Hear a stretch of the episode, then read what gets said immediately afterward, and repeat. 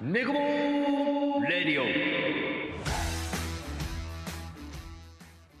おはようございます。こんにちは。こんばんは。ネゴボールレディオのお時間でございます。最近ちょっとこんな感じで僕のトークから始まるんですけれども、前回のラジオで、えっと、聞いてくれた方はわかると思うんですが、一応まんじまる首ということで、当分はちょっと私の方で進めていきたいと思います。あ、今回パーソナリティ務める一期です。よろしくお願いします。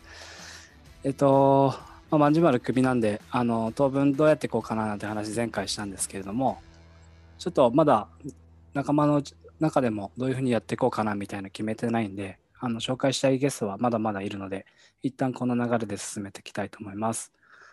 今日はあのーちょっとオンラインで、えっ、と、3x3.exe の大会があったので、今日ちょっとずっと見ていて、残念ながら僕が所属する epic.exe と大使が所属する八戸ダイム .exe は負けてしまって、ちょうどこれを取る本当に5分前ぐらいに大使の負けを見てきました。彼はすごく頑張ってたので、引き続き頑張ってほしいなと、応援してたよ、ちゃんと大使。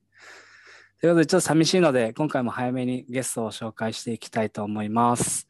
今回しょあの、ゲストで出ていたいただくのは、日本能率協会マネジメントセンターにで働いております、淵上さんです。よろしくお願いします。ああ、よろしくお願いします。すいません、忙しいのによろしくお願いします。はい、全然お願いします。最近では見慣れた会社の背景で、 そうですね。はいしょっちゅうこの風景を見ても。 週末なのに大変ですね。いやいやいや、やれる時にやっておかないと、素あ晴とらあとし死い。んじゃうので。 素晴らしいです。ちょっと早速ですけれども、ちょっと淵上さんってどんな人っていうところと、あの日本能率協会マネジメントセンターってどんなところって結構あの会社で言うと僕のお父さん世代なんかはよく知ってる会社みたいなんですけどもちょっとその辺根掘り葉掘り掘っていければと思っております。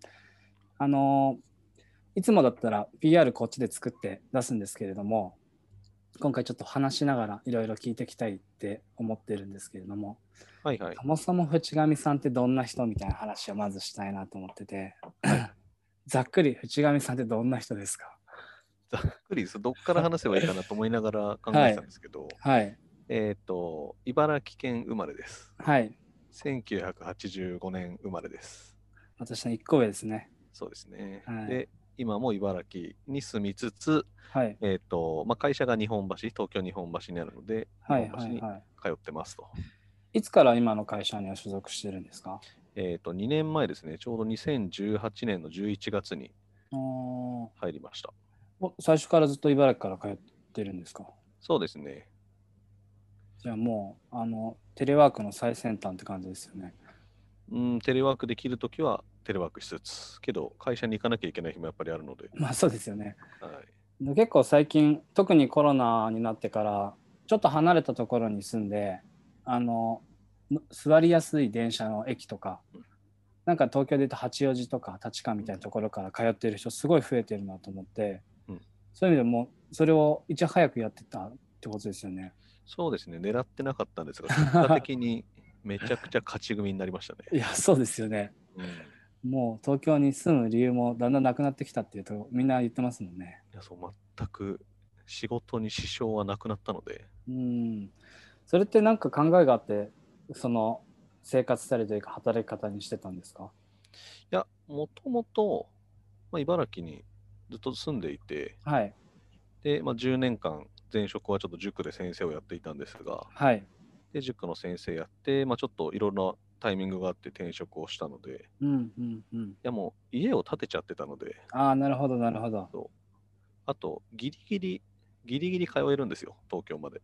そうですよね茨城だと1時間ちょっとぐらいですか、そうですね、ドアトゥドア1時間半ぐらい。うん、電車もそんなに混まないですかえっ、と、そうですね、ほぼほぼ隣が始発の駅とかなんで、だああいいですねから、たなんか立っていくことはほぼないですね。ああちょっと朝が早いぐらいのうん。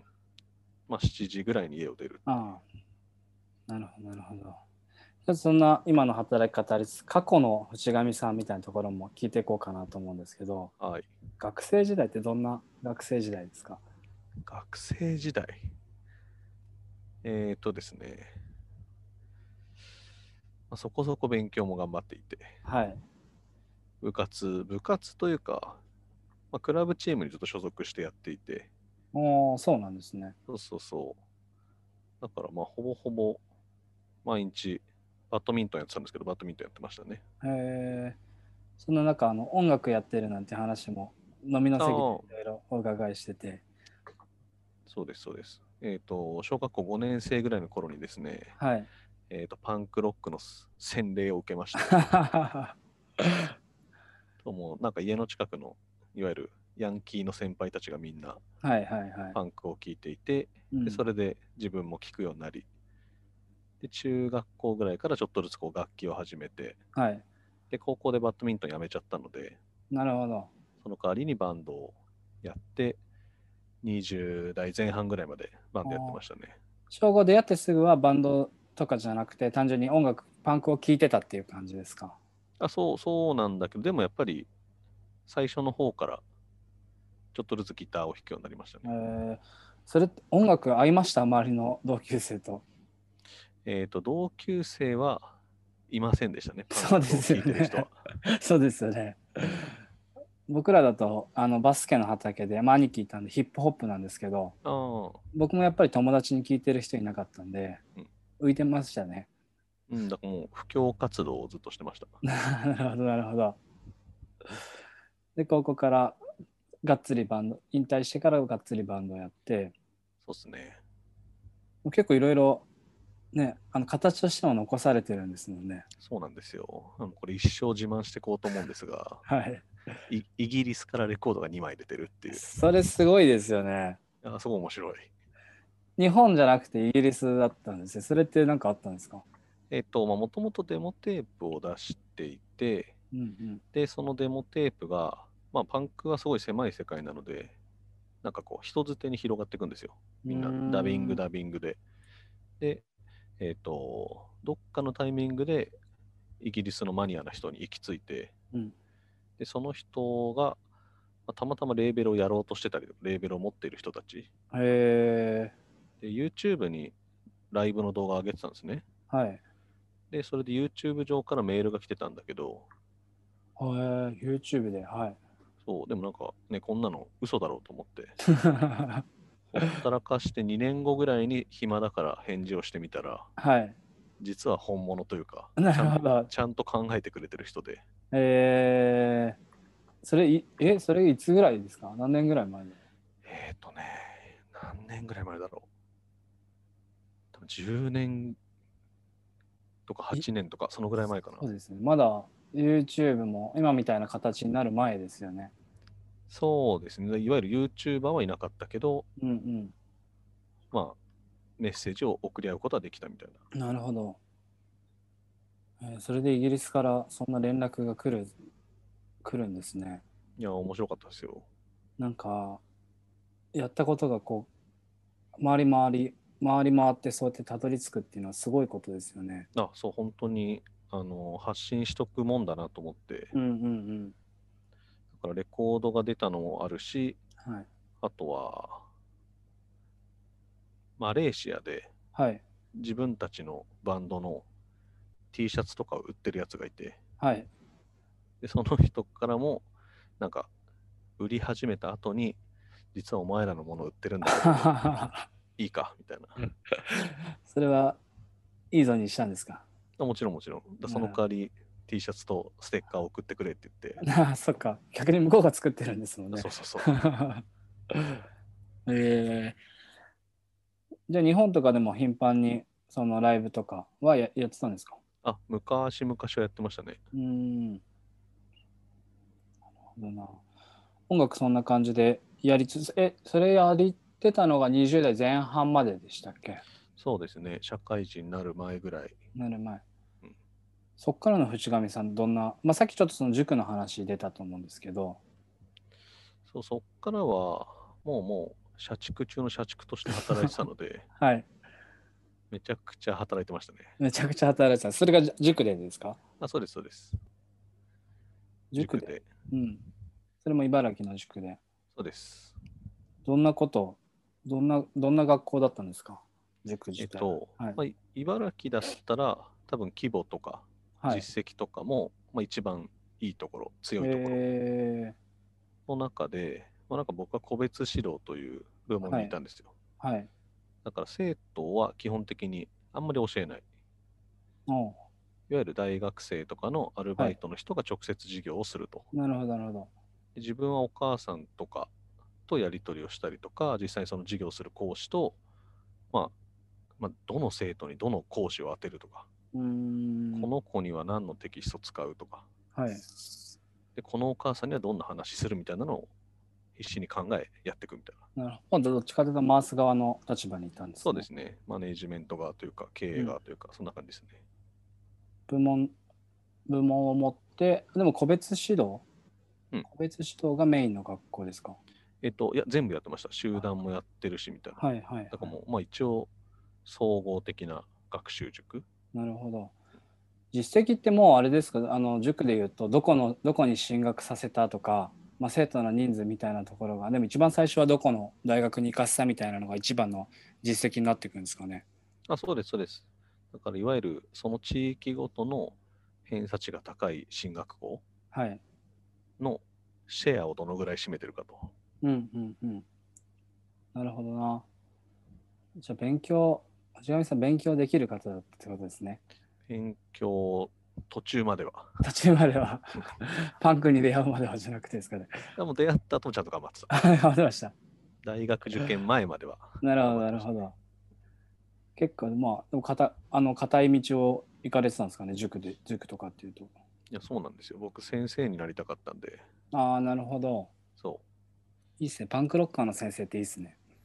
そうそうそう。なんか、まあ、学校の先生好きじゃなかったんで、はい。まあ、なんかなぜこんなセンスないことを言うんだろう、この人たちはみたいな。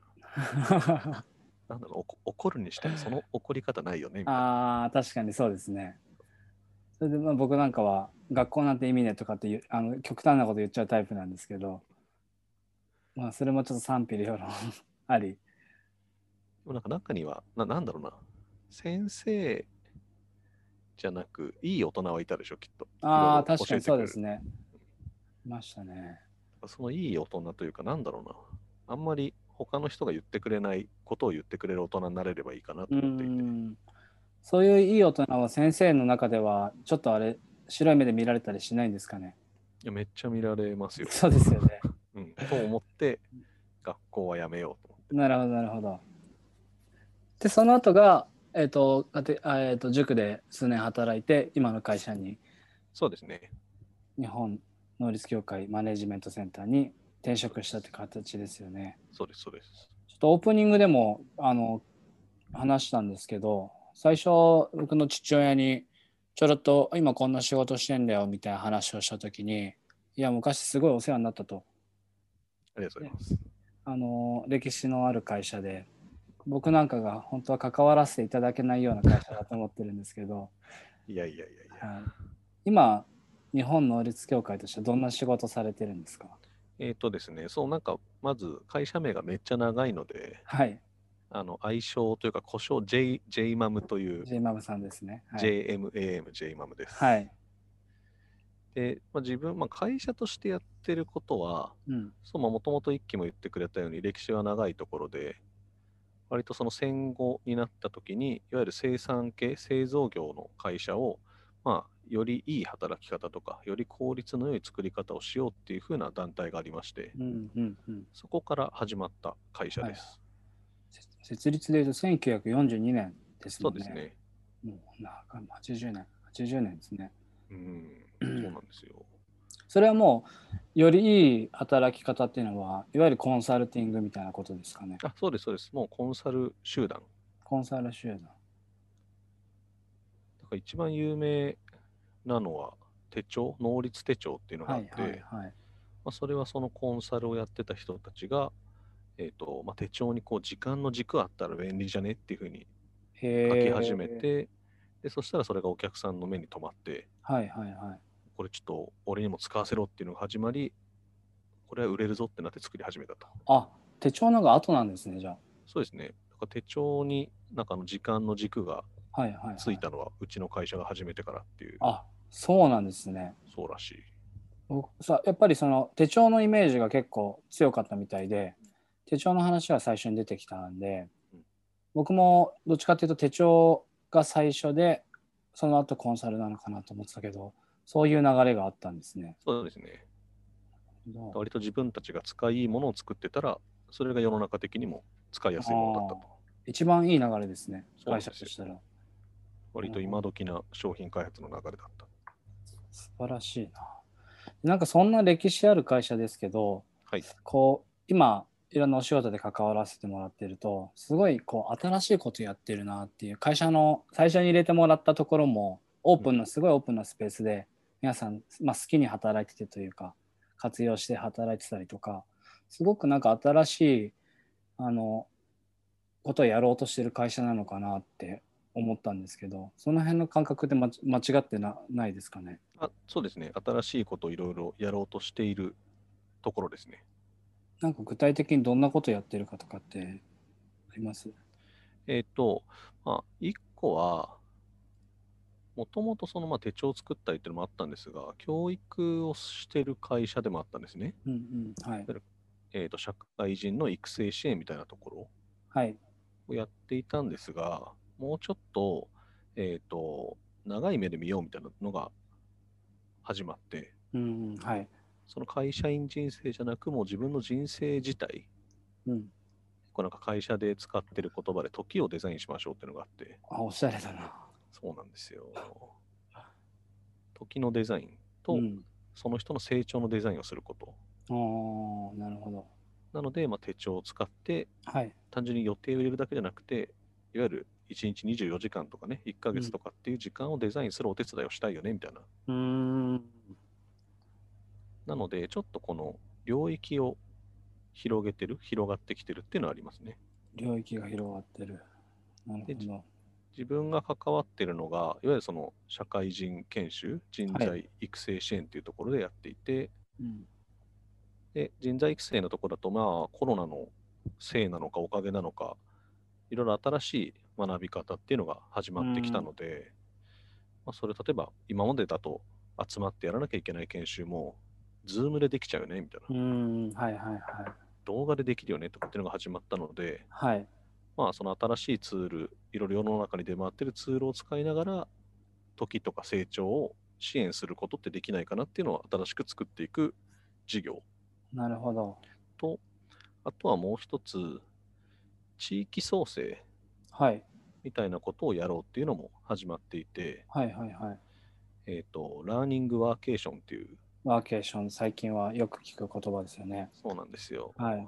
ただ、最近、個人的にはワーケーションって言葉使うのやめないですかって言ってるんですなよるほど、なるほど。はい。いや、ちょっとなんかね、バケ、バケーション寄りな響きになってしまってる。ああ、ララーニングの要素が少なくなってるってことですかね。そう、なんかもうワーケーションって言っちゃった時点で、うんいわゆるテレワークの延長線でしょみたいな。うん。うん。あ、まあでもそんなイメージ正直ありますもんね。うん、なんかそれだとできない人もいるじゃないですか。はいはいはい。で、会社としても、それを送り出せないよねっていううん会社も絶対あるはずだと。いはいはいはい。や誰がそれ管理するのみたいな。うん。なので、ちょっとワーケーションって響きあんま良くないよねって個人的に思ってます。はいはい。なんか、案案み案が出てきたりしてるんですかえっとですね、まあ、それは別にうちが作った言葉ではなく、はい。越境学習というはいはいは勉強の仕方がありまして、い。うん。境を越えるの越境ですね。それは外に、外に出て学習していくっていう。そうそうそうそう。なので、テレワークとかじゃなく、まあ、もちろん仕事も犠牲にせず、仕事もしてもらうんだけど、うんうん。じゃなくて、研修の場を、いわゆる会議室みたいなとこじゃなくてもいいよねと。うーん、はい。もう実際に生現場を見に行くっていう。と会社を飛び出して、会社、自分の会社じゃない人とうん、はい学んでいくっていうスタイルを作り上げられないかなっていうのを今、はい。みんなで考えてるところですね。具体的にそれを取り組んでる場所とかももうあるんですかああります、あります。えっ、と、例えば和歌山県とか、はいはいはい。鳥取県とか、うん。新潟の妙高とかみよこ。みよこ行ってましたね。行きましたよ楽しかったよ寒かったけど でもやっぱ外の人間とこう触れ合うことで、あの、得るものってたくさんありますよね。うんめちゃくちゃあります、それが何かやってるからとかじゃなくても、本当にいろんな方と、もう本当お酒飲むだけでも、いろんな学びあるなって最近は特に思うので、うんやっぱ会社としてそれを取り組んでるのってすごいいいなと思うんですけれども、そうですね。ありがとうございます。それなんかち、えー、と地域活性化ってさっきおっしゃってましたっけそうです、そうです。それもなんか、その影響学習は別の取り組みとしてやられてるんですかいや、えっ、と、まあ、それを、越境学習をしながら、はい。えっ、と、地域創生もできるんじゃないかなっていうあのをーやってますね。なるほど、なるほど。ガッチャンコしてるんですね。うんそれはもう行った人たちが、と一緒に、そこの課題みたいなのに取り組んでいくっていうような感じですかそれもあります。もう本当に現地に行って、はい。えっ、と、現地でしか学べないことうんうんっていうものに触れる、あるこう、なんだろうな、意識を目覚めさせるはい。みたいなところもあるし、はい。実際に、まあ、いろんな東京とか関西とかいろんなところからみんなで和歌山県に行ってうんうん和歌山県で困ってる企業とか、はい。ちょっとなんかこういうことしたいんだよねって企業と一緒に手を組んでなんか新しい商品開発しちゃいましょうとかなるほど。そういうプロジェクト型の研修もやってますあね。ー実際やっぱう生まれるものですかえっと生まれてます。うーん。すごいな、それは。行った人たちと向こうの地方の方でそういうのが始まってるってことですね、すでに。そうですねだから最初去年ぐらいからちゃんとこう具体的なまあちょっとテストプログラムみたいなのやっていてはい。で、そこで、えー、とテストプログラムで仲良くなったと、えー、と東京の人と和歌山の人とはい。が、まあ、研修自体終わったんだけど、今でもつながっていて、うんうんうんまたちょっと新しい開発したいから手伝ってくださいみたいな、めちゃくちゃいいですね。そうなんですよ。やっぱ人のつながりがね、そういうのをどんどん作っていくと思うんで、めちゃくちゃ面白いことやってるなと、なんか関わらせてもらってから常々なんか勉強させてもらってるし、おかげさまでいろんなつながりができて、本当にありがたい限りです。頭がないです。いやいやいや、ちょっと まだまだまだね、もっといろんなことやりたいよね。やりたいですね。うん毎回、いつ、いつ空いてるって連絡くれる んで、もちろん空いてますと。そうね。まあ、ちょっとあの社内のいろんなところにも最近は本当に絡ませてもらってていろいろ進めさせてもらってるんで引き続きちょっといろいろやっていきたいなと思うんですけど いやいや、助かってますちょ。っといただいたあの今回こんなこと話しましょうの中でメモをいただいてて、うんあのハイブリッドラーニングはいはいはい。デジタルトランスフォーメーションで合ってましたっけ合ってます、合ってます。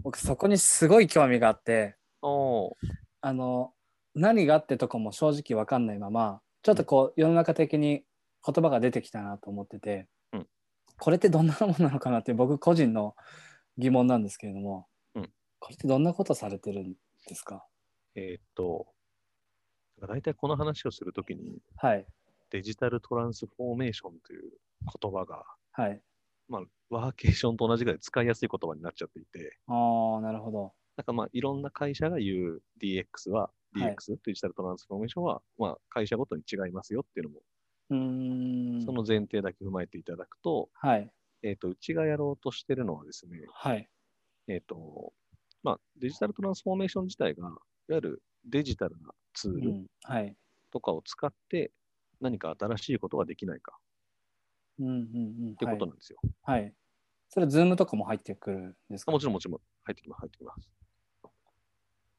デジタルとデータを活用しましょうと。っなるほどていうのが、まあ、大元で、で、うちははい何をしようとしてるかというと、はいえっと、多分他の教育系をやってる会社より強い部分はですね、はいいろんな教育の仕方がもともとあるんですね。おーはい例えば、えっと、講師、はいはいはいコンサルの人が会社に行って、まあ、その会社の社員の人たちに、えっと、指導というか、はい講義をしますよっていうものもやってるし、自分の自宅で学べる通信教育もありますと。おーで自分の自宅でスマホとかパソコンで学べる e ラーニングもありますよとか、なるほど。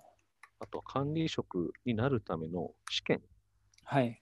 の技術とか、試験の教材とか、うんうん。そういうものも持ってますと。なるほど。なので、割と幅広いと、他の教育会社と比べると。それは前からそういう形は取られてたんですかそうですね。だ構ね、その、もしかして一期のお父さんもお世話になったのは、はい。お世話になったと言ってくれてるのは、えっ、と、通信教育とかっはいはいはい。ていうところでも、もしかしたら使ってもらってるかもしれない。うんうんあと一方でそのやっぱ管理職になるための試験を受けた講習を受けたみたいな方も周りにいて、うんあなるほど僕とかちゃんと働いたことないんで そのいうところにこうと関わることがなかったんですけどあなるほどなみたいなのはいろんなところで名前が出るので、あれですよそうなんですよ。でそのあたりをはい、つなげていく作業、うーん今までバラバラにやっていたとか、まあ、例えば管理職になった時って、えっ、と、昇格しました。はそしいたら2日ぐらいとか3日ぐらいの研修を受けるんですよ。はい、うちが提供してる研修は、まあ、もちろんその会社様ごとにいろいろうん教育とかやってるんだけど、はいそれまで3日間でやってたのを、3日で終わらせていいのかしらっていうとうーころ。んうんうんはい例えばうちは通信教育とか持ってるから、e ラーニングとか、はいもともともやってたんだけど、それ例えば事前に通信教育を受けて、インプットさせて、うんみんなで集めて、まあ、講師と一緒に喋りながら、じゃあ自分たち管理職になったらどんなことしなきゃいけないんだろうねってことを話し合わせる。なるほど。で、腹落ちさせるってこともできる。ほ。で、そこにデジタルが入ってきたらもっと新しいことできそうじゃないみたいううん。幅は広がりますよね、どんな。そどんう。そうそうそう。それが DX と言われるやつですね。それを今、どんな手段があるかなっていうのをめちゃくちゃ探してます。ああ、なるほど。あじゃ j m a さんとしても、じゃあ今、探してる段階ってことですね。やりつつも。そうですね。今年の7月にこの部が出来上がったので、ああ、なるほど、なるほど。DX 開発事業部さん、イエス。合ってますかえっ、と、DX 開発部。開発部さんですね。そうなんですよ。長いんですよ。 なるほどなるほど。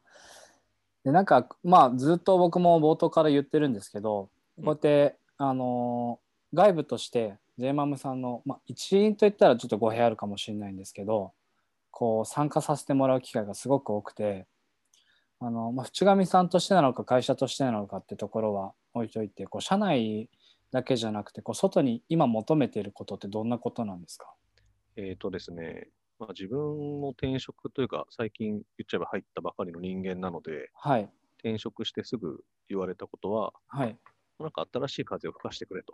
おお、大役ですね。もうなんか中中途採用の人にはそういうものを求めてます。うん、やっぱり歴史が長いので、文化とか慣習もしっかりあるので、はい。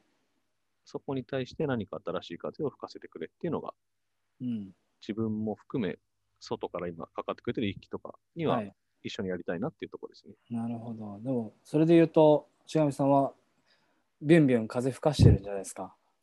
えーなんか、そろそろ本気で怒られるんじゃないかなと みんな、あの、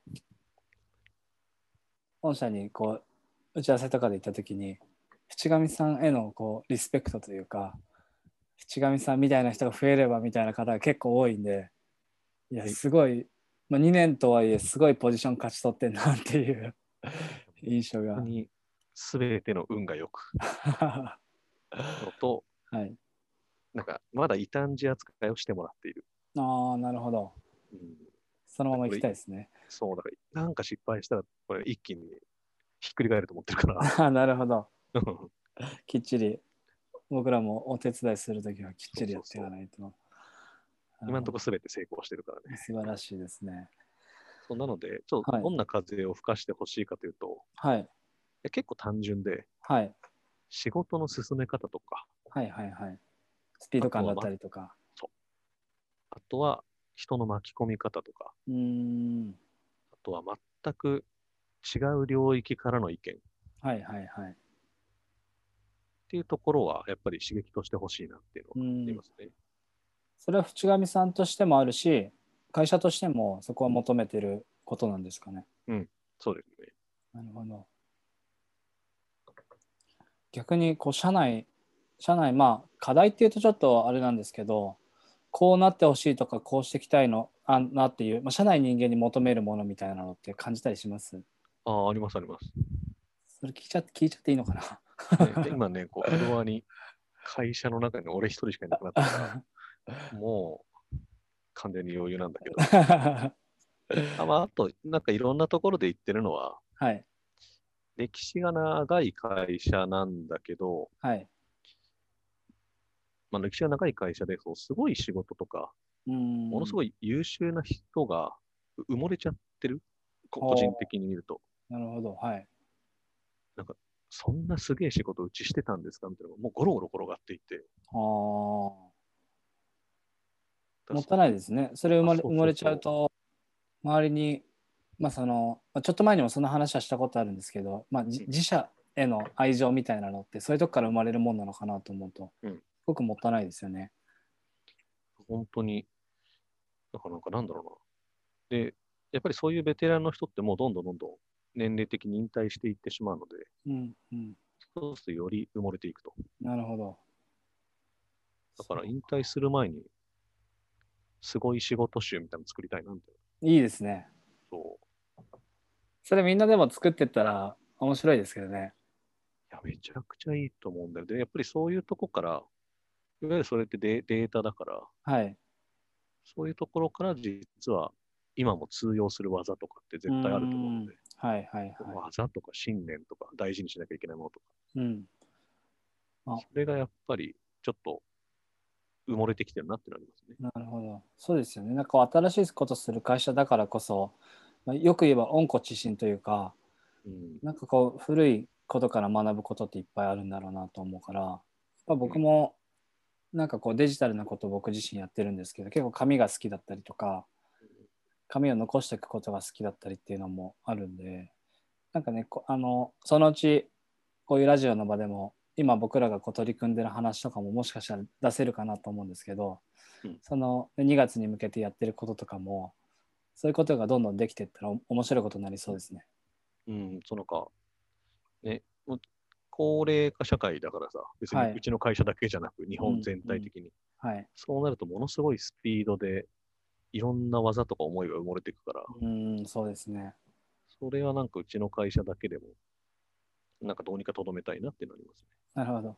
ちょっとあの何も伝えてない僕の個人的なこと聞きたいんですけど、はい今こういいろんなと本当にいろんなところで参加させてもらってるじゃないですか。うんで僕結構外部からズバズバズバズバというか言いたいこと言ってて、うん大丈夫かな俺と思っている 部分があって大丈夫ですかこえのーとはい全く問題ないし、はい同じことを俺は思いながらはい 仕事してるから、よかった だなんかなんだろう、個人的なあ仲間が増えたなみたいな。ああよかったです、うんで、みんな、なんだろうな、一期とか今俺が巻き込んでるとか、は入いってもらってる人たちは、基本みんなホスピタリティが高いから、ああ嬉しいですねなんか、なんだろうね、あいつら、まあ、フリーなのにとか、若いのにとか、あの見た目なのにっていう多分枕言葉が上にくっついてんだろうけど、はいしっかりしてるよね、みたいな。ああ、 なるほど、なるほど。と、なんか自分事としてやってくれるよねっていうのはすごくありがたい。そうですよね。なんか僕、本当に深夜とかにいろいろ考えてて思い立って忘れる前にスラック打っとこうみたいな、するんですけど、それこそ本当に普通の働きじゃ方じゃないと思うし、で長々送って、僕は気持ちよくなって、その後戻る、 自分の世界に戻るんですけど、うん朝方、皆さんがこう、気を使って返してくれてるのを見ると、大丈夫かなって思いながら、案外気にしいので僕。全然大丈夫だし、むしろはいそういう役目として巻き込んでる。あ助かります。これ多分あの飲む飲むたびに聞くかもしれないです。まだ大丈夫ですかっていうの。全然全 然。もっといけるでしょ。それ俺も思って思いながら仕事してる。よかった。なるほど、なるほど。ちょっと今、ここまで硬い話をいろいろ聞かせていただいて、 はいはい。ちょっと切り口変えて、スポーツみたいなとこ聞きたいなとはい思ってるんですけど、今ってスポーツやられたりしますかえー、もう、なんだろうな。リングフィットアドベンチャーだけですね。 何ですか、それ。 任天堂スイッチ。ゲームですね。それもまあ、れっきとれっきとしたスポーツですね。やってないですよね。やって体を動ないでかすすよこねとは。まあ、僕も全然やってないですけど今日は本当にあのうちのメンバーとか僕のチームが試合してるのを見て、うんスポーツすげえなと思いながら、おうまあ、パソコンの前で椅子に座って見てただけなんで、うん今から外に行ってバスケやろうとまでは思わなかったですけど、うんいやスポーツすごいわっていうとこまでは行きました。一回ボルテージは上がりました。その、そのすごいは何 なんですかね、まあ、そこ、あの短時間に全てを掲げる、捧げるために、多分やってきたことが見えるというか、まあ、そんな見方してないんだと思うんですけどやっぱり勝ち負けのある世界で一喜一憂があって普通に生活してるとこう一喜一憂することってあんまりないなと思ってるんですね。ああ、なるほど。はい、もちろんあるんですね成功あの仕事が終わってよかった楽しかったとか失敗して悲しい怒られたとかいろいろあると思うんですけど、うんあそこまで分かりやすく一喜一憂することって生活においてあんまないなと思ってるんですよ。うんそれが本当にあのバスケの 3x3 と10分間でうん一喜一憂できちゃうっていうのはすごいツールだなと思いましうーん、なるほど。た。はい確かに。まあ、確かに僕もスポーツをがっつりやってた時は結構そこが刺激的で、うんあのバスケの良さはって聞かれたら結構そういう答えてたこともあったんですけど生活においてこんな刺激あることないですよって答えてたこともあったんですけど離れてみてなおさら感じましたねそこは。うーんなるほど。一喜一憂、そうだね。はい、なんか膝から崩れ落ちるようなそう感です覚ねでしょ。はいうんうんそこまでのことってなかなか仕事では得れないなっていう気がします。そうだね。はあ、確かに。会社が上場したみたいな自分が役員で上場したとかだったらあの鐘鳴らしながらすごい盛り上がれると思うんですけどそんな経験もないだろうし最近の仕事でも達成感はもちろんあるんですけどなんかそれがあれほど本当に膝から崩れ落ちるほどの失敗はないし泣けるほどの成功ではないなっていう気はしてますね。はあ、そういうすごいか。なるほど。はい、ちなみに好きなスポーツって何ですかやってたのは、一番やってたのはバドミントンやってました。はいはいはい。先ほどおっしゃってましたね。 7歳から何歳ぐらいだ ?16 だから。あ、そんなやつ19なんぐらでいすかか。。うん。だからやるのも、多分今でも好き。はいはい、はい。やってないけど。と、えー、あんま長く話しないけど、プロレスが好き そうですね。これ問題、 問題のトークですからね。 うん前回の居酒屋で、プロレスの話はもうやめてくださいって何回 言って。 そうだね。でうんだからあんま話しないけど。はい。あとは e スポーツが好きです。あ、e スポーツ。e スポーツ。今これ、このスポーツ何好きですかで e スポーツって出てくるって、あんまり僕の感覚にはなくて。うん、 e スポーツの面白さって何ですかえっ、とね、イベントとして面白い。見てるああの。、と、まあ、自分もめちゃくちゃやり込んでいた時期があって、はい。ストリートファイター2というゲはーいム。はいはいはい。あれを、だから分かりやすい例は、ゲーセンで対戦台いたじゃない向かい合って座るやつ。はい。あれが家にあっああ、なるほど。それがいろんなところでつながっててってことですよね。た。うんとね、それはネットなんか繋がんない時代からやってたゲームだから、なるほど。単純に人を呼んで、ずっと向かい合って、はい。 6時間とかやるんですよ。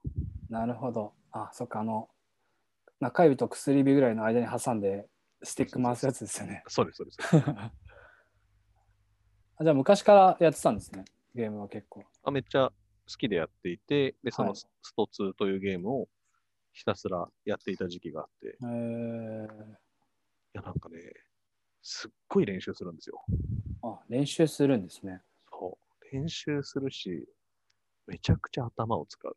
あ、え、そうなんですか。うん。い感覚的なものじゃないんですね。や俺もそう思ってたんですが、はい。そのやり込んで強い人たちと会えば会うほど、はい。みんなすごい頭を使っていて、へえでなんか、我らよく遠征に行ってたんですね。ー、遠征ですか遠征。はい。茨城で毎週まあ集まってれ練習とか大会、大会、試合をすると。はい。 で、なんか群馬の館林に強えやついるらしいぞ。 なるほど。行くぞっつってけネットの掲示板とかでどこどこで集まってますっての書いてるから、はい。よし、行こうっつって。えー、で、行って、めっちゃ対戦する。そう、え、それ、いつぐらいの話ですかそれはね、大学4年だから22、3、20歳ぐらいからかな、やってたの。 10約10年前ってことですようね。んあ、そんな時からそういうブームメントはあったんですね。あ、そう、あって、で今、結局プロゲーマー、格闘ゲームのプロゲーマーって呼ばれる人たちはもうその時からずっとやってる人たちで。へだそうその当時の、なんか今もい一戦で戦ってる人たちの様子を見たりとかしたことがあったんだけど、ー、はい。めちゃくちゃ練習するし、あーなんだろうな、すごいのは、まあ、例えば12時で閉店までゲームをするじゃないですか。はい、で、みんな終わった後、店の前でタバコとか吸いながらはい、くっちゃべるんですよ。はい、はい、はい。 だいたい夜6時から12時ぐらいまでゲームしますと。で、12時からはい、朝4時ぐらいまではい。ゲーセンの前で喋るの。なるほど。で、全部振り返ってくのよ。あ、もうその、なんか、今日楽しかったね話じゃなくて、いやもう、まあ、もちろんそれもあるんだけど、うん。いや、あの時のさ、何戦目ぐらいの時に、あの動きしたけど、あれってこういうの狙ってたのって。うわ、すごいですね。なんかまあ、しょ将棋の振り返りと同じことをやはるい、けどはい、はい。であれはこういうのが来たら、なんか、えっ、と何、何分の何秒こっちの方が有利になるから、はい。それでこの技を振って、でそれで相手を騙して、俺はジャンプするんだ、みたい なるほど、そこ、でも全部頭に入ってるってことですもんね。な。そう、今の聞くとすごいスポーツだなって気がしました。そうなんですよ。決定今頃大使たちは負けたんで反省会してると思うんですよ あそういうことをやられてたってことですもんねあ、。多分バスケだったら、なんかあの時のこのはいせうん攻めはとか、あのパス一本がみたいな話をするじゃないきっとはい。そのレベルのことをやるんですよ。なるほど。えー、それ、地域によって強い弱いみたいなのあるんですかありますね。スト2あります。あ、あるんですか。そう、それも面白くて。えー、ちなみにどこが強いですかえーっと、ちょっと賛否両論あるけど、まあ、格闘界隈がいないからいいと思うんだけど、はい。今は多分チューブが強いって言われてますね。あ、ちへ愛知県。ー、なるほど。もともとやっぱり東京とはい。大阪かな、大阪にあるな長瀬っていう地域のはい。ゲーセンが有名だったんですよ。あ、そうなんですね。で、そこがめちゃくちゃ強くて、うん。で、今は多分チューブにめっちゃ強い人がいる。えー、ね、年齢的には若若いんですかね。えーっと、僕35なんですけど、はい。 35が若手です。あ、そういう世界なんですね。こういう世界。なるほど。これ、でも別にあれですもんねね。年齢重ねてったからって弱くなるもんじゃないですもんね。そうですね。まあ、もちろん、なんか反射性能とか、はいはいはい。そういう肉体的なものあるんだろうけど、はい。なんか感覚だけで勝てるものではないので、なるほど。全然、将棋です、将そう、なるほどな。なんかそう聞くと本当スポーツに近いんだな。棋。うん。結構イベントとかも行かれたりししてたんですかイベントめっちゃ行ってましたよ。えー、どなんかあんま盛り上がってるのを知ってるし賞金いっぱい出るなってイメージはあるんですけどイベントとしてもすごくもうやっぱ盛り上がってるんですかえっ、と、例えば、クークーペっていう大会があるんですけど、はいそれ何人ぐらい行くんだろうな。ちょっと待ってね。もう、結構昔のはゲ,、いゲームなんですよ。はいはいはストリートファイター3、サードストライクといういうんゲームがあって、はいで、えっ、とね、多分400人とか来るんじゃないかな。そんな来るえかなー、え参加者でですかそう。すごいで、プラスギャラリーが来ると。あーギャラリーがいて解説がいてみたいなことですよねそれそれ。解説の方大変そうですねうん。大変。あ、嘘だ。ごめん。えっ、とね、17回大会、2019年に行われた大会は870名のす ごいですね一日で終わるのかな1日で終わります。でそ、ちなみはにい、千1999年のゲームです。おーすごいなそれを20年間やり込んでるやつ がぜ全国から870人。なるほど。じゃあ今更挑もうと思っても無理なんですね。無理なんですけど、やっぱりいるんですよ、い天才またすちよが。ね。若手が食い込んでくるとか言って。なるほど。えー、800人ってすごい、そう集まるスポーツではないんじゃないかな、800人も集まる大会って。で、確か商商品は出るけど、別に賞金はそんな出ない。ああ、そうなんですね。うん大会によっては結構賞金がっつり出るとことかもありますよね。そうですね。海外のやつとかだと出ますね。ああ、なるほど。なるほどな。えーちょっと行ってみたいな。いや、ぜひ。ちょもうちょっとあれですね。あの実際まあオンラインだから大会自体はできるのかもしれないですけど、うんもうちょっとこう人がいてギャラリーも参加者もいっぱいいるようなとこで見てみたいなこれ。そうで、そのクーペってやつは、2021年にはい。なんとかやるぞっていう予定で、えー、今動いてるらしくて、それは東京ですか東京です。で、もともとなんだっけな、浅草橋ヒューリックホールっていうはい。ところでやっていたイベント。えー、大きくなったんですね。うん。と、あとは、まあ、ストリートファイター2も大会やっていて、はい。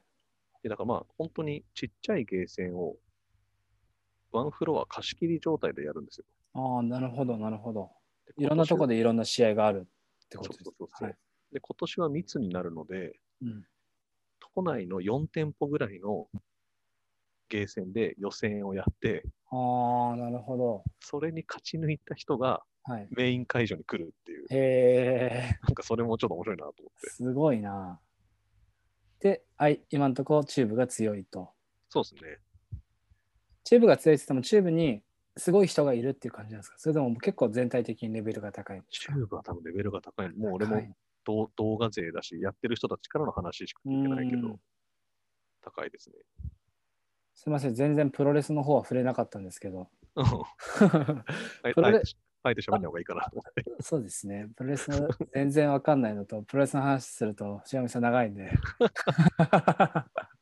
そうだからなんだろうな。まあ、ちょっと話すと、はい、 e スポーツもそうだし、プロレスもそうなんですけど、はい。ドラマがあるのが好きで、うーん、なるほど、なるほど。人間関係とか、うん、だからゲームもそうだけど、一昨年ぐらいに自分と一緒にやってたやつらが日本で1位になったんですね。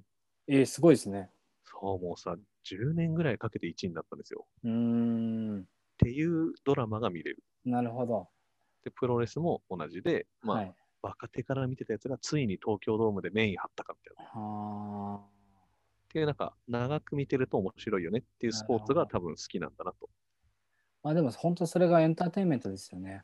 うんやっぱ見てる人が感じれることがたくさんあって、うんなんかそこってやっぱ日本のスポーツまだまだ足りない部分で、まあ、プロレスとか e スポーツ盛り上がってるのもそういうのがちゃんと出来上がってんだろうなっていうのは感じるからこそ見見ないながらもなんかやっぱどっかで興味があるというか、うんなのでなんかその辺のエンターテインメントは何かしらできてんだろうなっていうのはすごい感じますね。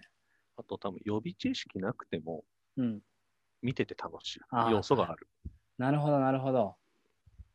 確かにバスケットルールわかんないとつまんないもんな。うん。だからそう、八村君が出ても、はい。その凄さは分からないんだよ、俺ら。そっか、なるほど。それもうスポーツ、ルール変えなきゃダメだな。と、あとやっぱり解説する人はい。とか、やっぱ世に広める人のうん、力が必要なんだなと思って。ああそうですね。そこが圧倒的に今んとこ足りてないんだろうな。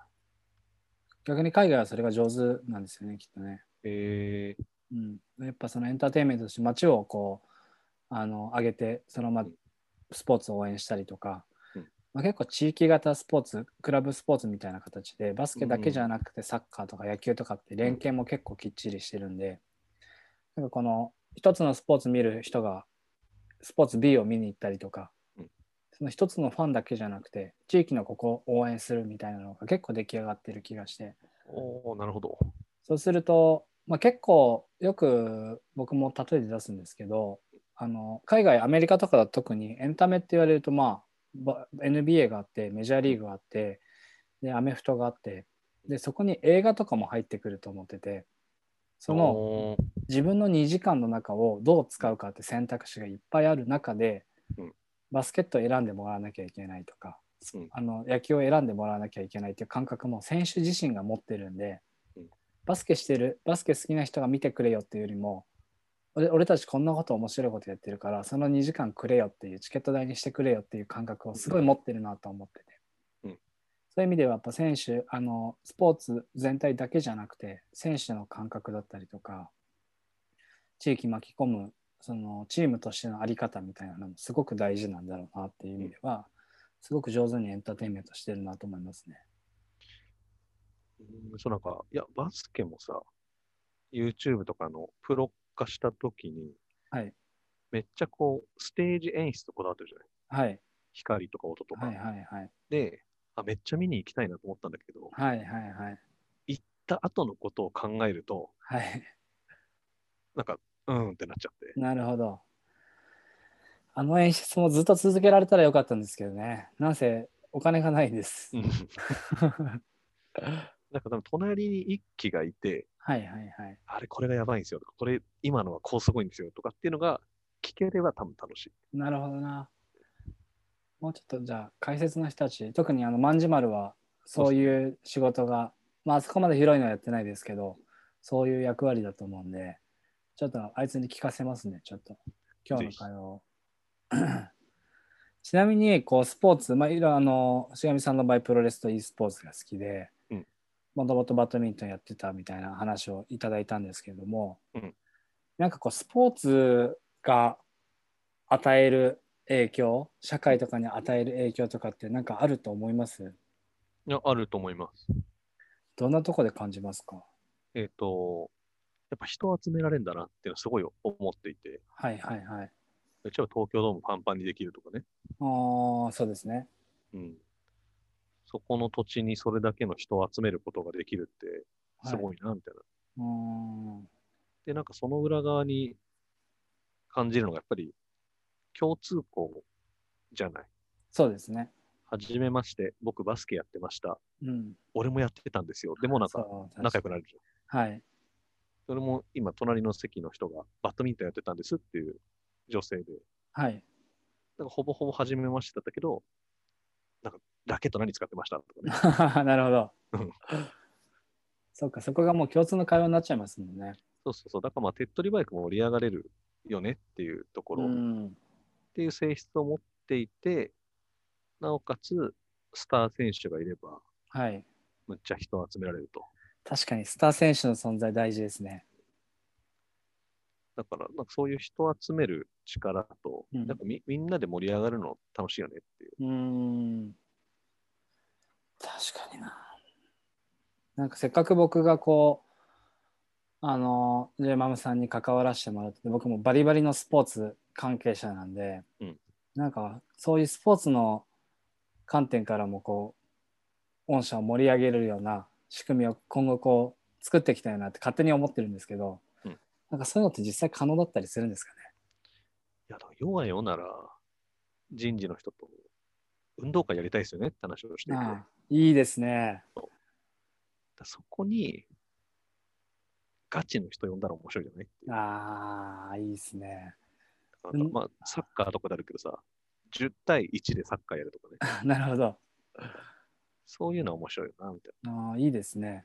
運動会は僕もずっとやりたくて、うん大人が本気でやる運動会って、まあ、ちょっと救急車とかは用意しなきゃいけないと思うんですけ どな。なんで、でも今は本気でやれって言われたら学生時代より頑張れるんじゃないかなっていう気がしててそれきっかけに、まあな、チームメイトと仲良くなったりとかあの個人的な運動としてももう少しやんなきゃダメだなみたいなのが、うん現在地を知れるのもすごくいいなと思っていてちょっと運動会ややりましょうよ。そうだからちょっとね、考えてるんですよ、いろいちょっと時代がね、まだできる状況じゃないと思うんで、ろ。うんできるんだったら、ぜ僕らもぜひ参加させてほしいです。あとはなんかその、なんだろうな、スポーツやってた人だからこそ分かる世界っうーん。て聞きたいよね、みたいああ、なるほど。うんああ、スポーツやってた人。僕逆の発想でスポーツやってた人にうん、淵上さんたちの話聞かしたいなと思ってたタイプなんですけどね。な。あなんかそういうのが、別に俺の話がどうこうっていうよりかは、はい。そういうなんか、掛け合わせることが絶対うーん。面白いものが生まれると思っていて、はい。実はなんかビジネスの学びと、はい。バスケ部で教わったことって同じなんじゃないかみたいあーあー、案外、案外同じだったりするかもしれないですね。な。逆に言うとバスケで生きることって、いわゆるビジネスの世界で教えてきたことがすごい生きるんじゃないみたいうんうんうん。確かにな。そうなんかあの部活から仕事に変わった瞬間にうん、こう、同じこと言われても、まあ、サボることを覚 え、で、同じようなことを言われてたはずなのに、急になんかこう仕事モードになった瞬間に、真面目さが出ちゃって、別にもっとそのまま直接的にやればいいのになって思うことって結構あって。で、若い子に、これって部活の時も同じじゃなかったって聞くとあそうでしたみたいなことがな。うん。あるのを感じるきあの経験するとなんかそこを改めて再認識するきっかけになったりとか逆にこう思い出させてもらえるタイミングってこう掛け合わせた時にまたできるんじゃないかなと思うそれもすごい面白い取り組みですね。だからなんかそういうね、こう講演会的なやつはい、で、まあ、別になんか大層なもんじゃなくてもいいんだけど、仕掛けとしては。うんでこういうズームで社員何人か集めて、はいでバスケの話と、今それがどう仕事につながってるかみたいな話とか、うんうん、そこで得たものなんですかとかって話を聞いていくのは面白いね、みたあいあな。面白いですね。そんなことやろうとしてるとこ聞いたことないんで、ぜひやってほしいです。 そう、だからそういうのを勝手にやりたいなと思ってます。 ちなみに、ジェイマムさんの中にこう部活、社内の部活みたいなのってあったりしないんですかああります、あります。あそうなんですね。マラソン部とか卓球部とか、へえ。あとなんだろうツーリング部とかあるんじゃないかな。あそれ定期的に活動してるんですかやってるっぽいです。あそうなんですね。うんそれはやったことは結構社内でこうこんなのやりましたみたいなのが上がってきたりするんですかあ、たまに上がりますね。うーん。いいですね。どっか所属してたりしないんですか えっ、とね、名前だけはマラソン部入って ますね。マラソン部がっつりやってるんですかねマラソン部の方々、あ、ちゃんとしてマるラ方ソ。ン部は、確か毎週か2週間に1回、はい。皇居を走ってる。ああ、なるほど。で、たまに大会出てる。大会も出てるんですけど、本当がっつりですね。うん。どれぐらい意外の、どれぐらいの人数でやってるんですかねえっ、と、所属は4、50人いるのかな、多分。うん結構いるはず。だけど、多分10人ぐらいが、まあ、メンバー入れ替わりつつで、はいはいはい。毎回練習会、走行会をやってるっぽいです淵上さんは全然参加してないんですかね。えっ、と、2回ぐらい行 ったね。逆にそれ続かな続かなかったっていうのもあれですけど、まあ、タイミング的な問題はもちろんあると思うんですけどなんか理由があって行かなくなったりしたんですあかそれはですね、スポーツ経験者に言ってやろうと思ってることなんですが、はい敷居が高いよね、ちゃんとやってる人がいると。うんうんそうなんですよねそれはすごいわかるななるほどなかといって、はい優しくされるのもちょっとなんかさ、舐められてるそう感じそうなんですよねうんそうなんだよねそこ本当一人最初はいいと思うんですよね最初はお互いなんとなくこう集まって向こうもそれなりの最低限の気遣いするし、うんでもやっぱ最終的に残っていくメンバーってガチ勢が絶対多いと思うんで結果的にそこの壁乗り越えられるのって経験者だったりするんですよね。そうなんですよね。なんかそれがやっぱり、敷居が高くて、いや、だから e スポーツは良くて、あーなるほどなんか、ある程度基本的な動きを覚えれば、はいまあ、めっちゃ上手い人ともそこそこやり合える。もちろんボコボコにされるんだけど、はいはいはい。けど試合の中でなんか傷跡は残せるみたいああ、そうか、なるほどな。いや、それ、敷居問題は結構深刻ですよね。な。なんかまあ、バスケとかね、やりましょうよって誘われても俺多分、うん。ああ、行けたら行くわっていう、ね。 で、で、いかないですよね。 そう。み見には行くかもしれないけど、はいはいはい見たいのはあるから。そうなんですよね。まあ、フットサル女子がすごい増えたじゃないですか。ああ、そうね。フットサルのコートもできて、フットサル女子結構気軽にできるスポーツとして増えたと思うんですけど、やはりバスケットに関して言うと、そこってまだまだすごく高い壁で、超えられてないなと思うし、超えることないかもしれないなって、現状がもうマックスかなと思いますね。ああ、確かに。なんだでかフらットサルが増えたんだろきなんか気軽なんでしょうね。うんまあバスケ、バスケってそもそもゴール高いとこにあるし、うんなんか難しさを感じる。まあ、手だから器用に扱えちゃうんで、上手い人はより上手くなっちゃううんので、まあ、ボール取ることすらできないと思うんですよ。うんそうなるとやっぱ素人の人はやっぱり無理なんだろうなと思うし、すごい差がはっきりしちゃうスポーツですよね。うんただ別にもう僕みたいに第一線でやってない人間は女の子と可愛い女の子とはは楽しくやりたいなと思うんですけど、ねえはい、なかなか誘いづらいよね。場所もないです。ああ、そっか。大体抽選ですね。ゴールがないといけないんだもんね。そうなんです。それは、だから本当はやっぱり育成、下の子たちの育成、12歳以下とか小学生ぐらいの育成で単純に母数を増やしていかないと、うん先にはつなバスケとつながっていかないんだろうなっていう、二十歳かうらんいきなり始めてプロ目指しますみたいな子は本当一一部ぐらい一部はいると思うんですけどうんほぼいないと思うんでそこをちょっと積み上げていかないと厳しいなと思ってますそうよね。そうだからマラソンも結局遅いからさ、はい誰かを待たせるじゃん。ああなるほどなるほどそれがなんか申し訳ないなと思って。ああこれちょっと聞いてくれてる人はちょっとそこのそこもうちょっと考えた方がいいですね自分のみならずだけどなんか気を使うの難しいよね。うん じゃああなた一周だけでいいよって言っても、ってことは俺、一周回遅れになるわけ。そうですねそれはそれでプライドがありますもんね うん、なんかね、あ迷惑ですかねみたいな思っちゃうそうするとどんどんやっぱ足遠くなっちゃいますもんね。そうそう、まあ、ちょ、思ってないんだろうけど、うん。まあ受け入れる側もそこまで受け入れ体制はきっとないと思います。準備というか。だから、なんだろうね、バスケ人口を増やすとか、スポーツ人口を増やすってやっぱ難しいよなと思いながら。うん、難し見てい。まあ、ずっと課題だと思いますうん。なんかその中でこうスポーツに求めることというか、こう、こうなってってほしいみたいなことってありますかうんと、まあ、さっきちょっと言った解説をしてくれっていうところはいはいはい。はすごく感じていて、はい。まあ、いや、ごめん、してるんだろうけど、もっと、もっとちゃんとやれよってまんじまるに言います。大丈夫です。そうね、そういう面白いのを聞きたい。はいはい、しはい。であとはですね、まあ、指導者、いい指導者にみんななってくれっていう、ああ、それはそうですね。それをすごく感じていて、多分、スポーツ興味ある子供ってめっちゃいると思っていて、はい。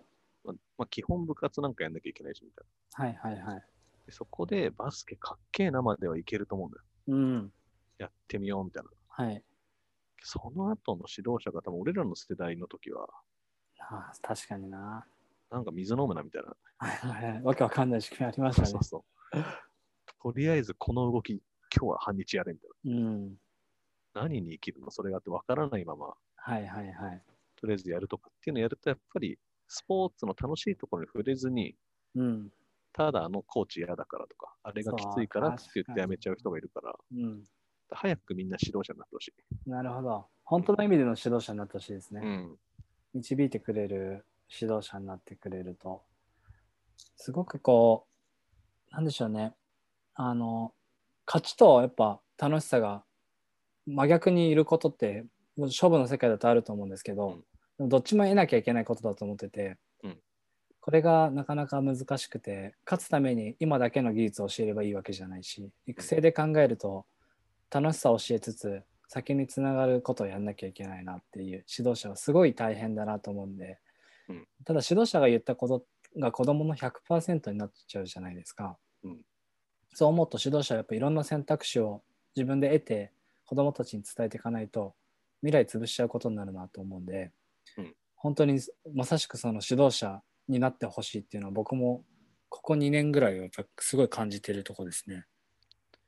そうだからなんかやっぱり、他の勉強、まあ俺勉強教えてた人だからあれだけど、はい、スポーツさっき最初に一輝が言っていたように、はい、膝から、いい意味でも悪い意味でも膝から崩れ落ちる経験ができるのって結構スポーツだなと思っていて、うんはいはいはい俺もバドミントンやってても、めっちゃ格上に勝った時とか、はい今でも覚えてるぐらい、ああ、そうですよねそ。うすごい衝撃だったから、うん。その終わった後に相手のコーチとか監督に言われた言葉とかも結構覚えてるから、ああ、確かに。なるほどな。それってなんだろうな。敷居が高い話にもつながるんだけど、はい。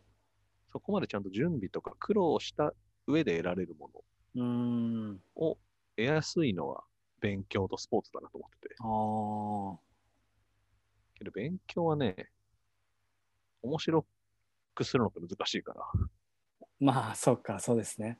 いくら先生が面白くても、はい。計算練習しなきゃ計算できないし、みたいな。あスポーツはなんか教え方がうまければ、気づいたら俺パスめっちゃうまくなってるのとか、めっちゃシュートできるぞって多分あるなと思ってて、あ、確かそうですね。なんかそういう意味では、そういうことをちゃんと考えてる人たちが指導者になってくれたら、なんか、で、子供たちにちっちゃいうちにいい意味での挫折を味わわせるっていう。うん。うん指導者と、指導者とまんじまる次第ってことですね。そうですね。だから万事先輩次第です。万事先輩次第だ。万事丸がじゃあ指導者になったらまた面白いな。無理だな。ゆ 言ってみたものの無理でした。なんかそう、今日やってた大会の振り返り映像をおー万事先輩が喋ってるのは見たい。なるほど。なるほど、なるほど。シドニーがやってるやつみたいに、いや、はいはいいたちが、ちょこれ、これ一時停止だわ、みたいな。ちょ、待てよみたいなやつですそようそねう。そうそう。 なるほどな。ゲームとかだとよくありますよね。うん解説実況解説動画みたいな。それそっか、それスポーツで細かくしてったら、それはそれで一つのコンテンツになりますね。そうで、最近 YouTube で見てて面白かったのは、はい、サッカーのはい、ディフェンスのシーンを、はい。この監督はこういうことを考えて、こういうマークをつけさせてますみたいああ、それはその監督じゃなくて、周りの解説の方がやられてな。る。そうそうそうそう。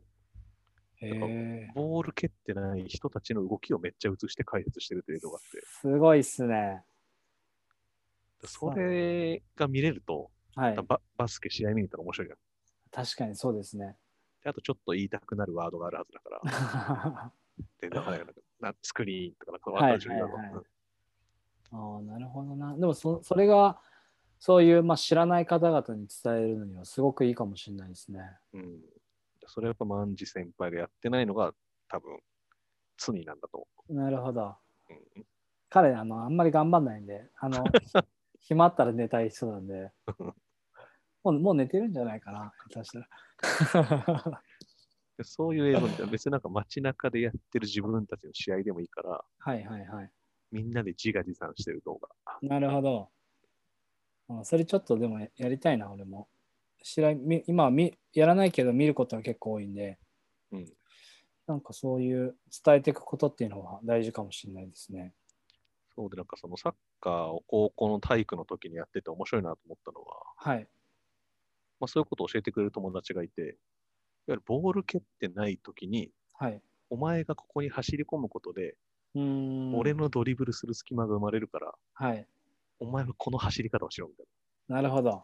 それって、パスできなくても、シュートできなくてもできるじゃない、走れる。あそうですね。はい。多分バスケとか、まあ、他のスポーツもあるだろうなと、特にチームスポーツだったら。うんうんうんはい。そうすると、素人が入って、やれること増えるからいいなみたいな。ああ、そっか。今、あなるほどな。伝える観点だけじゃなくて、そうやって素人の人でもできることを伝えてったら、確かに広がりますね。それ結構なんかなんだろうな、いわゆる新人研修とか後輩指導のところで、はい。とりあえず仕事を任せてみるっていう。あだから任せる仕事を選んだり教えたり準備するのは、上の人のあ、はいはいはい。仕事、センスとか仕事だよね、みたいなるほどな。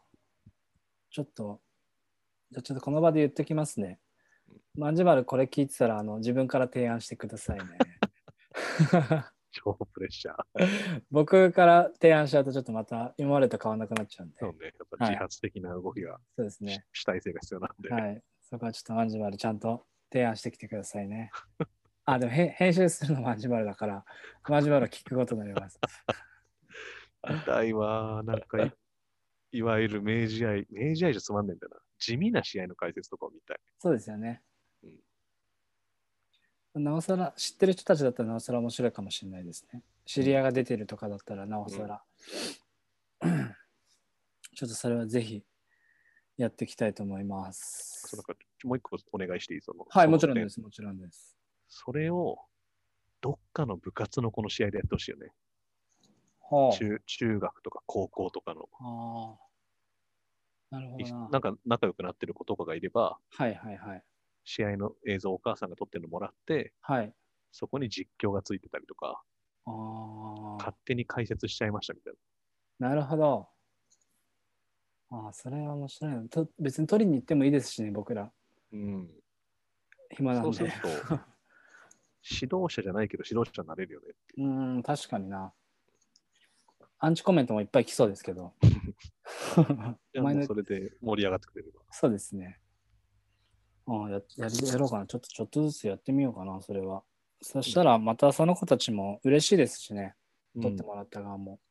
で、そこにちゃんとさ、ちゃんとした選手というか、ずっとバスケやってた人から、うん、うん、君は多分この動き得意だから、この筋トレした方がいいんじゃないみたいな。ああ、なるほどって言われたらやるだろうなと思っちゃう。はいはいはい。もしかしたら僕らだと役不足かもしれないんで、専門的な人間にちょっと見させるのも面白いかもしれないですうね。ん結構いわゆるスキルコーチみたいなのすごい増えてきてるんでそういうことを勉強してる、そういうのに、まあ、僕ら目線のその解説とそ彼らの目線の解説があったらなおさら面白いですねそうだからバスケ部じゃない人が見ても面白い動画。うんうんうんなるほどじゃあということで、はい万事先輩、お願いします。お願いします。 で、ちょっと話ガラッと変えて、はいあの、今後ちょっとせっかくこうやって絡ましてもらってラジオも出ていただいて、はいなんか僕らがネゴボールとしてとか、まあ、僕ら個人いろんなパーソナリティいるんで僕らとしてでもいいんですけど、なんかせっかくないのでできることないかなっていうのと、それが、あのこういう活動してってくれたら社内にはいい影響があるよとか全然僕らだけの活動でもいいですし社内にこんなことやってってくれたらもっと会社良くなんだよねみたいのがあればちょっとぜひ協力させてほしいなと思っててうん一応まあ運動会はもう仕切らせてくださいって言おうと思ってそうだねるんですけど。うんそのまあ、とりあえずその企画を俺がどうにか通すと。はいと、あとは、まあ、ちょっと今絡んでもらってるお仕事はいに対して、ガツガツ意見言ってほしいよね、ああ任してくださいうん。うちの会社のすごく好きなところは、はいまあ、会社の理念とか大事にする言葉として、はいイコールパートナーっていう言葉がありまして、へえまあ、上下とかないんだと。はいはいはい一個の仕事に対しては、それぞれがパートナーとして対等に対話をしましょうっていう、素晴らしいですねそうその精神がすごく好きで、うんだからやっぱそれをやりたいよね、一緒に。やりたいですじゃあひ引き続きガツガツ言ってっていいってことですねあもうぜひだ、いずれ、はいい、や、それおかしくないですかみたいな。いや、はいいはいこいとがおかしくないみたいな話を確見かにたそい、う俺は。どこまで行きたいですね。そやっぱまだまだどこまで行っても外の人間っていうの発言っていう感じがあるので、それを否定してくれる方が出てきてくれたりとか僕もちょっと怒りに身を任せる瞬間があったりとかう。そうなれたやっらぱそういう触れ幅がないと、はい改めて自分の会社のことを考えないくなっちゃうから、うんそういうのは見たいですね。はい、ちなみになんかこう、まあ、僕らだけじゃなくて今後もそうやって外部の人間との交流みたいなのは増やしていく予定ですかえー個人的には。個人的にはてかもう、なんだね、うちの社長とかもどんどん外部の人間を招き入れなさいと。おーすごいなもう、自社だけでやっていく時代ではないでしょうと。まあ、うん他の会社も言ってるけどね。はいだからそういうことはしたいのと、いや、だからネゴボールさんに求めるのはですね、じゃあどっか一緒に地域のことしたいよね。ああ、それはしたいですねうん。したい。お互いの文脈の中でどっかの地域に入り込んで、なんか一緒に支援というか手助はいけしたはいいな。はい。それできたら僕らも旅をしてる一番の原点に戻れる気がするので、で、それはどう形にすればいいか全然分かってないけど、はい、僕もです。それはなんかぼんやり頭に入れてますっていう。ぜひぜひ。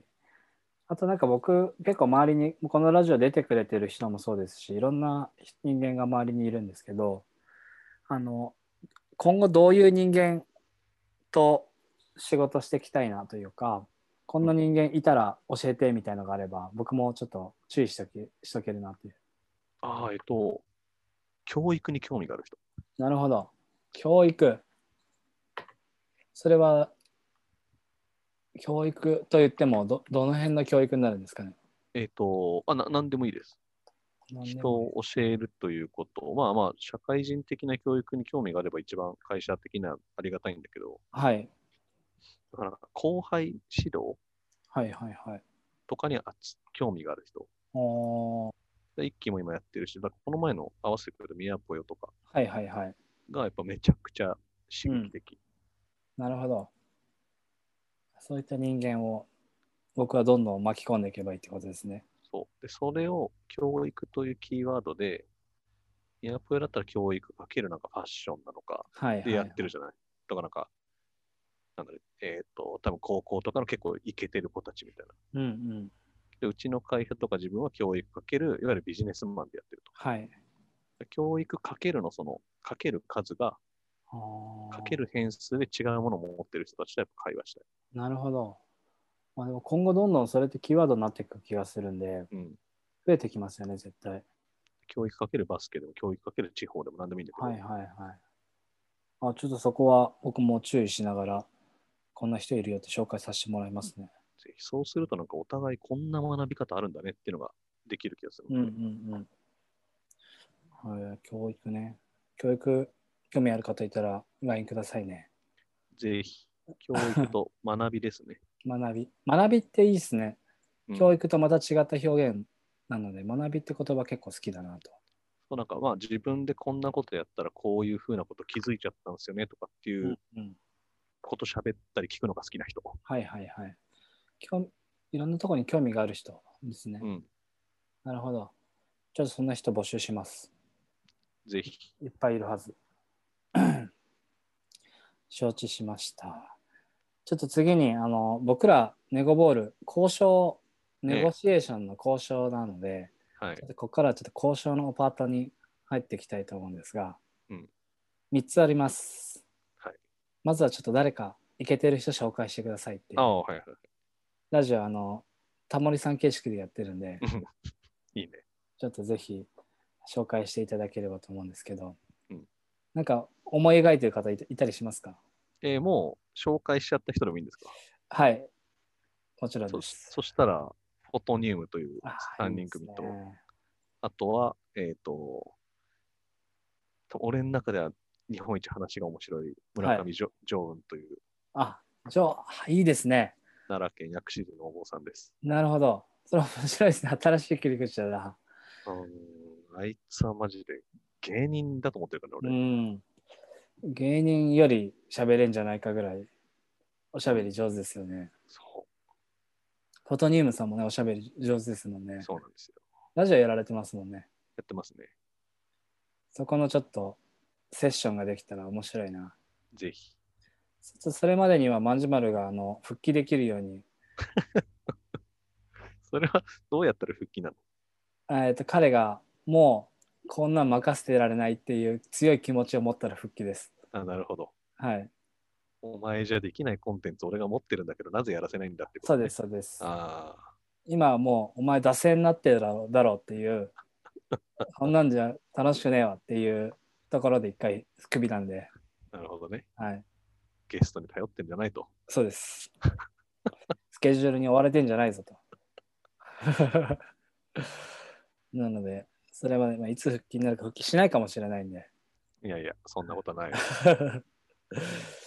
万事先輩多分ね、5試合分ぐらいの音声動画持ってくると思うんだよね。持ってきますかね。プレッシャー、ハードル上げておきましょうか。勝手に自分で面白いと思った YouTube の試合に自分で声を当てた動画をはい。多分上げてくれると思ってる。いや、す YouTube。ば素晴らしいです。そしたら俺はまた彼のことが好きになると思 います。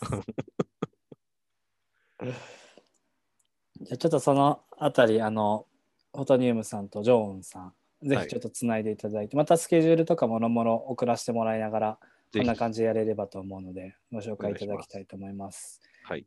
次なんですけれども、はい、つもだったら冒頭で言ってるんですが、チャリティー活動をやってまして、うん具体的に言うと、まあ、児童養護施設にうん本当はことを届けに行きたいなっていうのが始まりで、うん僕らバスケットやってたりとか、体を動かすこと好きだったんで、うんそういう活動を通して、なんかこれって面白いなって思ってくれることだったりとか、うん将来夢持つきっかけになりたいなと思って始めてたんですけど、うんちょうどコロナの時期になりまして行くことが難しくなっちゃったので、うん今物を通してそれをやってて、うんでそれがなんかボールでもいいし服でもいいし、まあ、お例えば音楽だったらあの楽器でも何でもいいと思うんですけどそれ手にした時にあなんかこれやってみようって言ってそれが夢につながったらすごくいいなと思っていて。そんなことをやって、ちょっと最近またコロナ増えてきて行けてないんですけれども、年末に向けてもう一回ちょっと僕の地元の山梨県のうん児童養護施設にちょっと寄付に行こうかなと思ってるので、何かく ださい。ものよね。物、物、逆に物じゃなくて何かあれば全然。いや、一緒にやれたら面白いと思ったな。ああ、いやそん僕らも何かしらの学びのコンテンツがあるよなっていううーん、子供たちと行って、のとこ行って、なんか一緒にこう、わかんないけどさ、はい、えっ、と、まあ、手帳の使い方とかなんなんでもいいんだけど、はそい、はい、はうい。いうことやるっていうこともできるなあっていうのもあるし、まあ、ものはものでね、はい、はい、はい。なんか、関係各所回ってくるよっていう。ああ、ぜひ。まあ、あの、本当はそういうことやりたいのでうん、実際、まあ、スポーツとか音楽もそうなんですけど、社会に出るための、本当にリアルな部分とか、うんこうやってお金ができてんだよみたいなこととかも、いずれは伝えていきたいなと思ってて、それは僕としては学びを与えたいなって思ってたので、うん。なんかそんなこと一緒にできるんだったら、それすごくありがたいです。それはさ、何歳ぐらいの子たちえっと、今言ってるところは一番下が3歳か4歳でうん、えっと、一番上は高3までいます。ほで高校生こ一応高3までしか入れないのでう。うんうん。基本的には高3が一番上で施設によって全然そこの年齢層はバラバラですね。いや、なんか、今オンライン研修をやってるのでよく、はいはいはい。例えば新入社員が受ける研修とかを、ああめちゃくちゃいいですねそれ。はい高校生から受けられたらいいだろうなとか。はいはい。それめちゃくちゃいいです。特に、まあ、オンラインなんてもうい今めちゃくちゃいいと思うんでうん。そっちの方がやり、なんか個人的にもやりたいかなっていうか、あぜひだから一緒に1日ぐらいを、ね、5ボールかけるうちの会はい社はいではい。オンラインイベントはいやったら面白いんじゃないっていうああ、それ、すごくいいですね。やりたいことは一番そこ、そういうことなので、それ、本当はもう一個交渉しようと思ってたのが、オンライン研、オンライン研修、うんあの、そういうことや、やりませんかっていう、おめちゃくちゃしようと思 ってた結構、うんあの、ドンピシャなーお返しをいただいて、 それの方がね、なんか俺がすぐ動けるなっていう。ああ、それめちゃくちゃ嬉しいですね。それやりてえな。本当に意味があることだと思うんで、うん。僕らは学べなかったそういうリアル今今はまだやっと社会人になって学んだけどもっと学ぶべきことってそういうことだと思うので、うんそれはちょっとぜひお願いしたいです了解です。ちょっとまたあの多々会うと思うのでちょっと一緒に企ませてもらってぜひ。はいこれがちょっと12月間に合わなくても全然さあの先々やっていける活動だと思うので、うんぜひご一緒にやらせてくださいお願いします。はい。なので、人物ことで交渉してたことも今い一気にいけたの で、交渉は以上となります。ありがとうございます。もの、ものだよね。ものどうするか問題だよね。 そうですね。物もまあ、まあ、ものあればぐらいでいいかな。なんか例えば、あの、今一緒にたあのやらせてもらってる中で、あの、なんかこう、不要になったものとか、集めるコーナーが一つあってもいいのかなとか、なるほど。はい。はいはいはいはい。本当に、まあ、お金出して物をあげることも寄付だと思うんですけど、僕らからしたらちょっと不要になったものは案外子どもたちからしたら必要なものだったりするんで、そうね。はい、いや、昔作っただろうメモ帳とかさ、はいはいはいはい。本とかね、ううちん出版もやってるから、はいはいはい。それってなんか、すんげえ捨てられるのを年末に見るんだよそうですよね。な。うん。そういうのを僕は届けたいんですよね。 OK。ちょっと気にしておいてもらえると。了解です。はい。ありがとうございます。ちょっと時間もそこそこ喋らせてもらったので、あいのやさありいがとうございます最後になるんですが、なんか、はいしがみさんの方からお知らせや PR などあれば、あぜひ。いいですか、はいえっ、と、前、一期さんたちに手伝ってもらった、茨城県潮来市にある、はいはいえっ、と、奈良の薬師寺の別院ですね。はい。はい。そこでまたイベントをやろうと思ってますとお。で、ちょっとでかいイベントを仕掛けてるので、まあ、それはまたおいおい、協力、勝手に協力してもらおうと思ってるんでありがたい です。手始めに12月13日に、はいえっ、と、オンライン写仏会というものがあります。しゃぶ使い。写仏、お写経っていうね、ああー、はい、おはい。経を写すわけじゃなくて、仏様の絵を写すんですよ。へで、それを村上ジョーンというタレント、たって言ったらよ、住職、住職はい村上さんが、まあ、ありがたいお話というか、まあちゃんとした話を聞いた上で、まあ、みんなで思い思いの願いを込めて書きましょう。なんかそういうイベントオンラインでやるので、それぜひ、あの、茨城県潮来、潮が来ると書いて潮来。ーはい。で、潮の音の寺で検索すると出てくると思うので、はいはい。それもし興味ある方いれば。ちょっとあのネゴボールのホームページとかあの SNS でも貼らせてもらうので、ぜひ、はい、その辺も情報いただければと思います。了解ですあとは会社的なことで言うと、そのワーケーション事業で、今なんかいろいろモニターのイベントをやってるんですよ。はい、えっ、と、東京の門前仲町に事務所を作って、そこでイベントやったり、オンラインで参加できるものがあるので、はい、それも興味ある方いたら、なんか、まあ、ヒア、ゼはア、い。ジェイマンと検索すれば出てきます。それは誰でも参加できるんですかまあ基本は、まあ、一応でも教育、社内教育とかそういうところに絡んでる人、まうんうんうん。はい、あ興味が、多分そういう人しか興味持たないようなテーマでしか今やれてないので、はい、まあ、検索していただいて、なんかこういうことやってる人がいるんだなっていうのを感じてもらえるとありがたいです。わかりました。その辺の情報もぜひ、あのこちらからも出させていただくので、はい、はい、後々いただければと思います。はい。はい。じゃあちょっとこの辺りになってしまうんですが、長々とお付き合いいただいやいやいきありがとうございました。ありがとうございます。はい。ちょっとあのこの後話なので一旦待っていただいてこちら一 OK 回締めさせていただきます。はい。すいません今回のあのゲストでお越しいただいたのは日本能力協会マネジメントセンターより淵上さんでした。ありがとうございました。ありがとうございます。ということで、えー、万事不在のラジオ一発目が終わりました。